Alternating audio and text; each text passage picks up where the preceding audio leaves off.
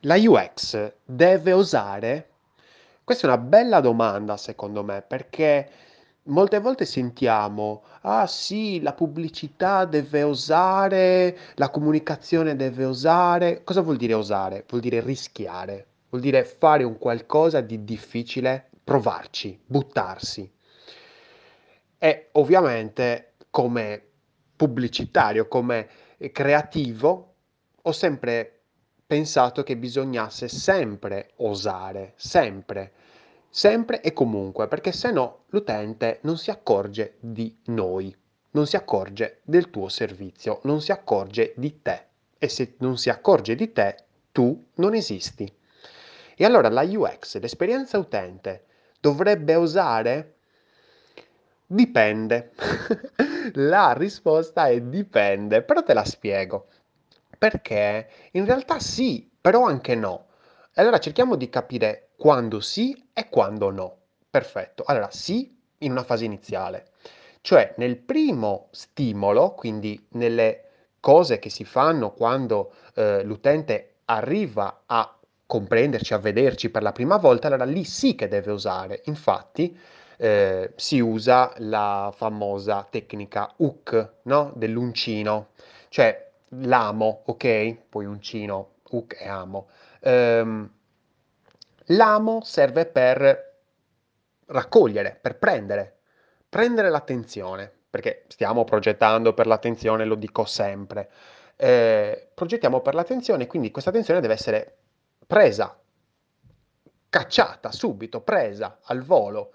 Benissimo, nel momento in cui l'abbiamo presa però, lì non dobbiamo più osare, Lì no, non dobbiamo usare, dobbiamo essere rispettosi dei nostri utenti, dobbiamo cercare di capire quello che è meglio per loro in quel momento.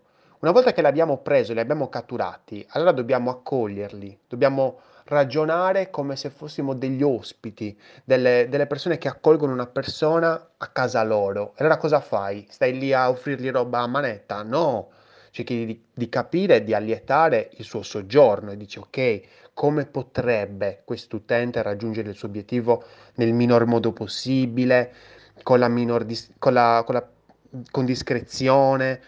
Quindi c'è questa duplicità, osare e non osare.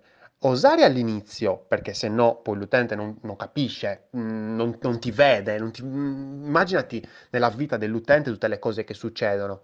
Devi osare per forza di cose per farti vedere, per andare, arrivare alla sua attenzione. Poi una volta che sei arrivato alla sua attenzione, devi allietarlo, devi creare una struttura dove cerchi di innescare il desiderio, l'interesse, e in modo tale che lui possa mano a mano scoprirti in maniera graduale. Scoprirti in maniera graduale. È difficilissimo, però ora spero di averti semplificato la comprensione di questa, di questa birra di oggi, perché molte volte pensiamo che dobbiamo solo osare. No, è, è un equilibrio, osare e non osare. All'inizio osi, poi dopo cerchi di ristorare, di guidare. Io sono Lorenzo Pinna e questa era una birra di UX.